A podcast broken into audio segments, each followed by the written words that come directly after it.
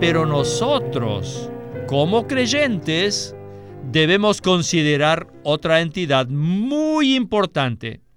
¿Cuál es esta entidad? Sí, la iglesia. Debemos darle la preeminencia a la iglesia. ¿Por qué? Porque ella es la casa del Dios viviente.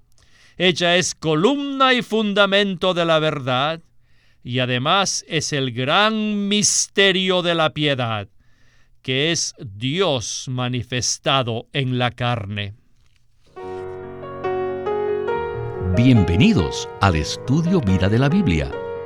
La Biblia es la revelación de Cristo como vida. El Señor Jesús dijo, Yo soy la vida y he venido para que tengan vida. Los invitamos a que visiten nuestra página de internet radiolsm.com y allí podrán escuchar gratuitamente todos los programas radiales del Estudio Vida. El apóstol Pablo tuvo en mente varios conceptos básicos al escribir la epístola a Tito. Estos conceptos o elementos fueron determinantes en la manera como fue escrito este libro. El capítulo 1 muestra la profunda preocupación de Pablo por la iglesia, y por eso él habla acerca del orden apropiado. Le dice a Tito que debe establecer un cuerpo de ancianos que administren la iglesia para dar fin a las enseñanzas diferentes que estaban causando desorden. Luego, en el capítulo 2, habla acerca de cómo llevar una vida humana ordenada, la cual está relacionada con la vida familiar. Luego, habla de cómo debemos comportarnos en el sistema social en que vivimos. En el capítulo 3, versículos del 1 al 8, Pablo habla acerca de los gobernantes, o sea, del gobierno. Para llevar una vida ordenada, debemos prestar atención a cuatro entidades la iglesia, la familia, el sistema social y el gobierno. Si damos la debida importancia a estas entidades, llevaremos una vida ordenada en todo aspecto. Así que la intención de Pablo al escribir esta epístola a Tito era que todos nosotros prestásemos atención a estas cuatro entidades. Y es entonces, de esto y mucho más, que estaremos compartiendo en el estudio vida de esta ocasión. El mensaje de hoy se titula Mandar que los santos mantengan una relación apropiada con el gobierno. Y hemos invitado a Jorge Farías, quien nos ayudará con los comentarios. Los conceptos que vamos a hablar en este día fueron escritos por Pablo hace más de dos mil años y sin embargo todavía tienen vigencia. Así que Jorge, ¿podría hacer un repaso de estos cuatro elementos en el contexto del libro de Tito? Con mucho gusto. Lo que necesitamos ver de manera primordial es que Dios tiene un propósito eterno. Este propósito consiste en salvar a todos los seres humanos que Él escogió en la eternidad pasada, con el fin de edificarlos para ser la iglesia, la cual es el cuerpo de Cristo. Dios está moviendo para llevar a cabo el deseo de su corazón, el cual se relaciona directamente con la humanidad. Por ese motivo, lo que Dios está haciendo se relaciona con estos cuatro elementos básicos. El primer elemento básico y el más importante es la iglesia. Dios desea obtener la iglesia como el cuerpo de Cristo a partir de la raza humana. Por ese motivo, Pablo escribió en el primer capítulo de Tito acerca de cómo mantener el orden apropiado en la iglesia. Puesto que la iglesia está compuesta por creyentes que viven en familias, que tienen trabajos e interactúan con la sociedad y que están bajo un gobierno local, por ese motivo Pablo habla de estos cuatro elementos básicos. Estos cuatro elementos están relacionados con el cumplimiento del propósito eterno de Dios. Si nuestra relación con cualquiera de estos cuatro elementos no es apropiada, el propósito de Dios no se podrá cumplir. Casi todos nosotros tenemos contacto con estas cuatro unidades o elementos. Es decir, todos nosotros estamos involucrados en algún momento con la iglesia, la familia, la sociedad o el gobierno. Bien, en el primer segmento del estudio vida con Witness Lee, él hablará de estos cuatro elementos, haciendo especial énfasis en la iglesia. Adelante. Pablo, mientras escribía este libro,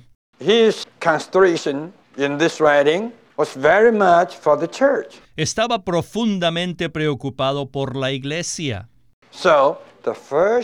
Por tanto, en el primer capítulo, él aborda el tema del orden apropiado en la iglesia, que se logra al establecer un ancianato, un cuerpo de ancianos, que se encargan de la administración y que además pone fin a los diferentes sismos, el judaísmo y el gnosticismo, y retienen la sana enseñanza de los apóstoles. Pablo después menciona su preocupación por la vida humana, que se relaciona principalmente con la vida familiar. Y luego continúa hablando acerca de la sociedad o el sistema social. Después que ha acabado todo esto, finalmente habla acerca del gobierno humano. Si podemos cuidar apropiadamente de estas cuatro unidades, la iglesia, la familia, la sociedad y el gobierno, estaremos bien. Necesitamos ver cuál era la intención que Pablo tenía cuando escribió sus epístolas. Él deseaba que todos prestemos atención a estas cuatro entidades. Los incrédulos solo prestan atención a la familia, la sociedad y el gobierno.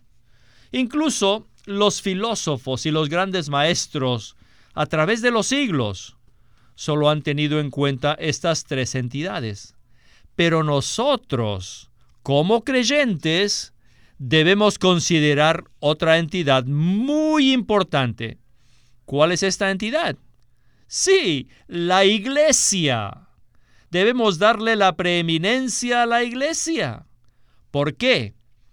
Porque ella es la casa del Dios viviente. Ella es columna y fundamento de la verdad y además es el gran misterio de la piedad que es Dios manifestado en la carne. Jorge, pienso que muchas personas no están de acuerdo con colocar la iglesia en una posición prominente respecto a las otras tres entidades. Sin embargo, cuando vemos que la iglesia es la casa del Dios viviente, no tenemos otra alternativa, ¿verdad? Debemos considerar que muchas personas piensan que la iglesia es una cierta clase de institución o una organización humana. Por eso, para este tipo de personas no es importante colocar la iglesia en un lugar de preeminencia. No obstante, según la economía de Dios, la iglesia es la meta de Dios y por eso tiene la prioridad más elevada que la iglesia sea la casa del Dios viviente, significa que es el lugar donde Dios habita. ¿Pueden pensar ustedes qué otra cosa aparte de la iglesia podría ser más importante y prominente en este universo? Por supuesto que no. También la iglesia es la columna y el fundamento de la verdad.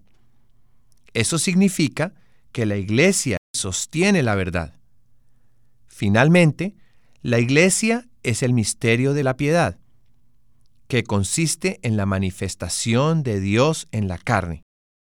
Estos tres aspectos de la iglesia no se relacionan con ninguna clase de organización humana, sino que se relacionan con su contenido intrínseco. Si logramos ver la posición y la función de la iglesia, en especial con relación al propósito eterno de Dios, nos daremos cuenta que debemos darle la preeminencia. Si le damos la preeminencia a la iglesia, en realidad se la estamos dando a Dios. Para llevar una vida ordenada, debemos prestar atención a estas cuatro entidades, la iglesia, la familia, la sociedad y el gobierno. Estas cuatro cosas están relacionadas la una con la otra. No es posible prestar atención a la familia, a la sociedad y al gobierno olvidándonos de la iglesia. Así que repito de nuevo, si le damos la preeminencia a la iglesia, le damos la preeminencia a Dios. Bueno, regresemos de nuevo con Witness Lee, quien va a hablar de las tres entidades restantes. Después de la iglesia,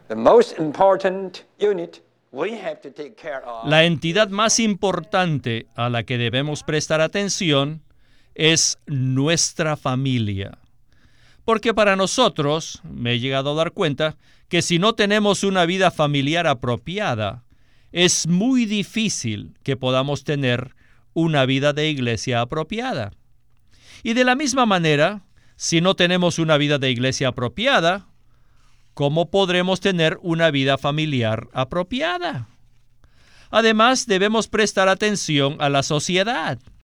Respetamos mucho a las personas, honramos a nuestros vecinos y nos preocupamos por el sistema social existente. Nosotros no somos reformadores sociales, ni tenemos la menor intención de cambiar el sistema social. Nosotros somos maestros de la sana enseñanza acerca del Cristo todo inclusivo y la Iglesia como el cuerpo de Cristo.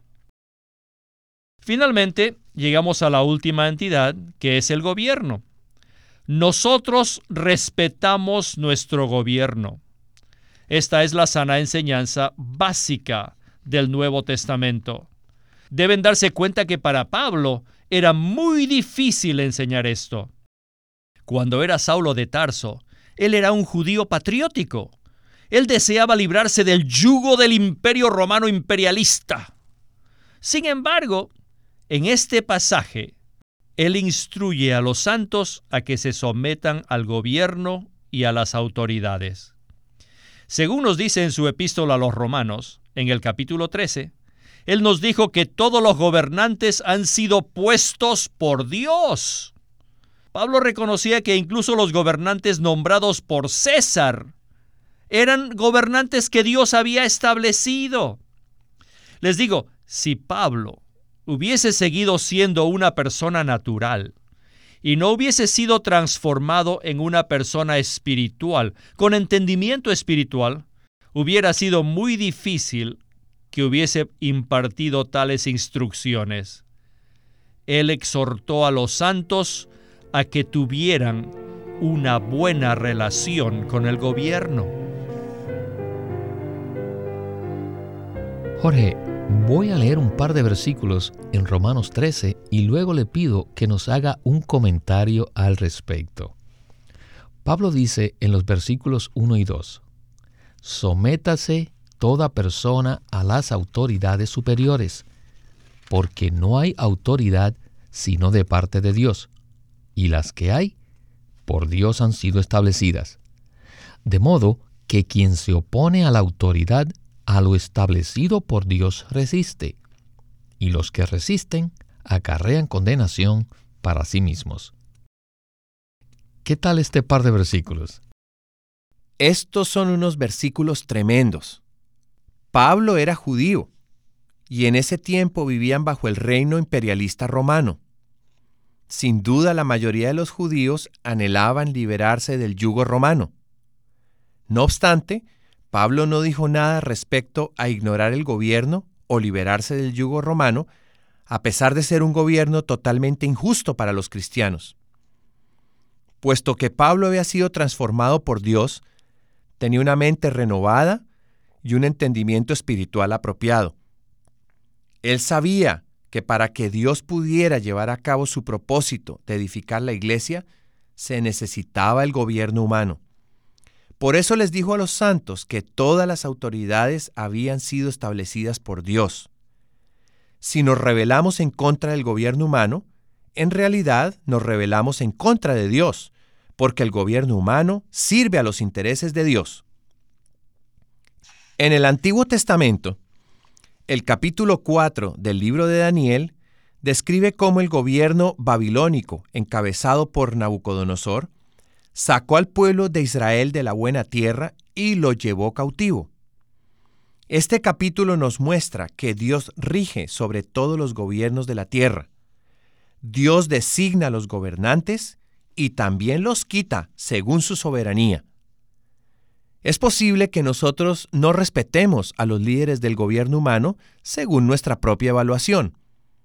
Sin embargo, debemos darnos cuenta que Dios los estableció para mantener el orden y la seguridad en la sociedad humana, para que su propósito pueda llevarse a cabo. Puesto que Dios está preocupado por la edificación de la iglesia, Él usa el gobierno humano para el cumplimiento de su propósito. Gracias, Jorge. Creo que esa es una palabra muy clara. Bueno, necesitamos proseguir hacia el último segmento del mensaje. Entonces nos preguntamos, ¿cómo es posible prestar atención a estas cuatro entidades? Necesitamos una manera para poder hacerlo. Para poder prestar atención a la iglesia, la familia, la sociedad y el gobierno, necesitamos el suministro apropiado. En el siguiente segmento con Witness Lee, veremos la clase de suministro que necesitamos. Adelante. ¿Alguna vez habían notado que al prestar atención a estas cuatro entidades, Pablo también habla del suministro específico para cada una de ellas? Por ejemplo, ¿Cuál es el suministro para poder prestar atención a la vida de iglesia? El suministro que nos capacita para vivir la vida de iglesia es la fe de los escogidos de Dios, el pleno conocimiento de la verdad y en especial la esperanza de la vida eterna. ¿No es la vida eterna un suministro para que todos nosotros podamos vivir la vida de iglesia. Amén. Ahora bien, ¿cuál es el suministro para poder llevar una vida familiar apropiada? El suministro para llevar una vida familiar apropiada incluye la sana enseñanza y un hablar sano. Este hablar se refiere a las conversaciones cotidianas como las que tenemos mientras estamos en la mesa comiendo. Si nuestro hablar es sano, nos suministrará lo necesario para llevar una vida familiar apropiada. Ahora, ¿cuál es el suministro que nos capacita para vivir en el sistema social en que nos encontramos? Este suministro es la gracia de Dios, que nos ha salvado y que nos está entrenando, que nos está educando para que aprendamos a vivir de manera sobria, justa y piadosa, mientras aguardamos la manifestación de la gloria de nuestro gran Dios y Salvador, Jesucristo. Y finalmente, ¿cuál es el suministro con el cual podemos tener una relación apropiada con el gobierno? El suministro que recibimos de Dios para tener una relación apropiada con el gobierno es maravilloso. Este suministro consiste en la bondad, el amor y la misericordia. Deben darse cuenta que el amor es la fuente de la gracia. En el corazón de Dios el Padre está el amor. Pero cuando este amor se expresa por medio del Hijo, se convierte en gracia. Esta es la razón por la cual 2 de Corintios 13:14 nos habla de la gracia de Cristo y del amor del Padre. Si nuestra condición es apropiada, el amor del Padre puede venir a nosotros como gracia, pero como todos nos encontramos en una condición lamentable, necesitamos de algo más para poder recibir la gracia. Necesitamos la misericordia. La misericordia de Dios puede alcanzarnos aun si estamos en la condición más baja, no importa en qué condición nos encontremos. La misericordia puede alcanzarnos. ¿Y qué significa la bondad? Queridos santos, la bondad denota la actitud con la que Dios nos da su gracia. Es posible darle un regalo muy valioso a alguien con una mala actitud o simplemente con una actitud bondadosa. La actitud con la que Dios nos da su gracia es una actitud bondadosa. Una vez que tenemos la misericordia, el amor y la bondad, automáticamente tenemos la gracia. Es mediante estas cosas que Dios nos salva. Pero miren, según el versículo 5, la salvación de Dios se efectúa mediante el lavamiento de la regeneración y la renovación del Espíritu Santo. Pues bien, Jorge, qué maravilla que tenemos un suministro apropiado para que podamos prestar atención a cada una de estas cuatro entidades. Para la vida de iglesia, el suministro consiste en la fe, el pleno conocimiento de la verdad y la esperanza de la vida eterna. Para la vida familiar, el suministro es la sana enseñanza y el hablar sano. Para la vida en sociedad, el suministro es la gracia que nos ha salvado y nos está educando para vivir de manera sobria, justa y piadosa, esperando la venida del Señor.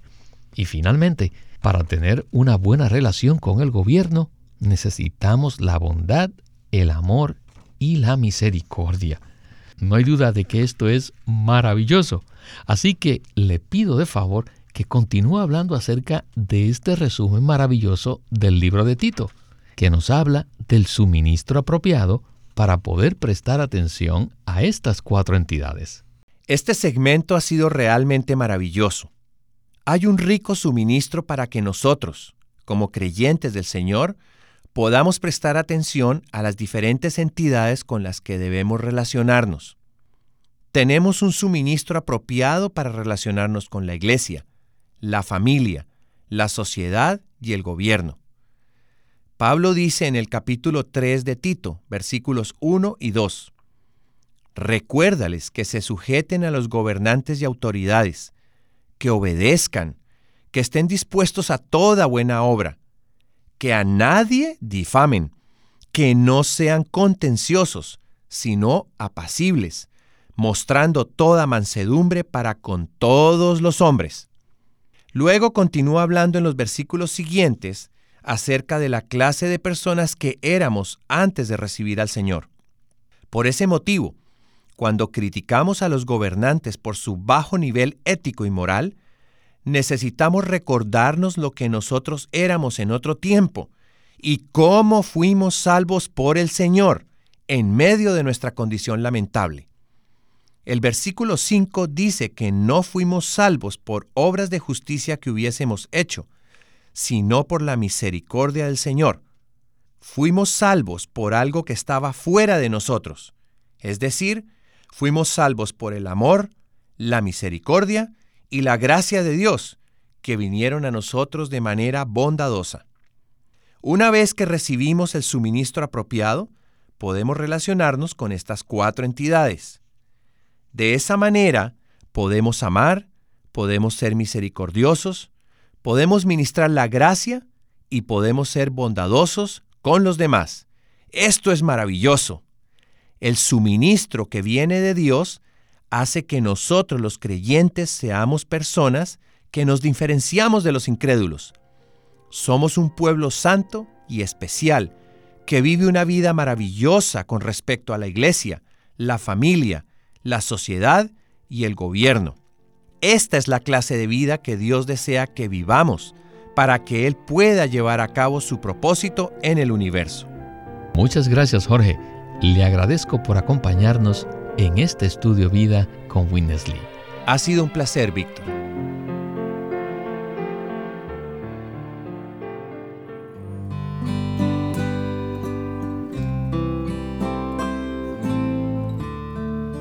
La manera viva y práctica de disfrutar a Cristo.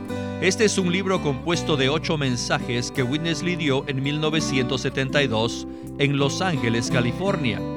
Es tan precioso leer estos mensajes porque nos llevan a amar al Señor, y a alabarlo más y más por lo precioso que Él es. En la manera viva y práctica de disfrutar a Cristo hay un capítulo para ser aquellos que aman locamente a Jesús. Un capítulo preciosísimo. Otro capítulo, por ejemplo, también trata del nombre del Señor y de cómo podemos llegar a ser la Jerusalén que Dios busca. Este es un libro extraordinario de cómo podemos disfrutar al Señor en medio de nuestras circunstancias, en medio de donde estemos y a pesar de cualquier cosa que nos pase. Es un libro muy pequeño, de solo 64 páginas, pero está lleno de vida, tiene mucha vida y muchos ejemplos prácticos de cómo podemos disfrutar al Señor. Consíguelo llamándonos o escribiéndonos y el título de este libro es La manera viva y práctica de disfrutar a Cristo por Witness Lee. De nuevo, La manera viva y práctica de disfrutar a Cristo. El estudio Vida de la Biblia es una producción de Living Stream Ministry que presenta el ministerio de Watchman Nee y Witness Lee. Winnesley sirvió fielmente al Señor durante más de 70 años y culminó su labor con este exhaustivo comentario de todas las escrituras llamado El Estudio Vida de la Biblia. Queremos animarlos a que visiten nuestra página de internet libroslsm.com. Allí encontrarán los libros impresos del ministerio de Watchman Nee y Witness Lee la Santa Biblia versión recobro con sus notas explicativas y también encontrarán folletos, himnos, varias publicaciones periódicas y libros en formato electrónico. Por favor, visite nuestra página de internet libroslsm.com. Una vez más, libroslsm.com. O llámenos a nuestro teléfono gratuito 1-800-810 1149. 1-800-810-1149. Además, si desean, pueden comunicarse con nosotros enviándonos un correo electrónico a estudiovida.lsm.org. Una vez más, estudiovida.lsm.org pueden escuchar gratuitamente todos los programas radiales del Estudio Vida o leer en línea los libros del Estudio Vida en nuestra página de internet radiolsm.com. Una vez más, radiolsm.com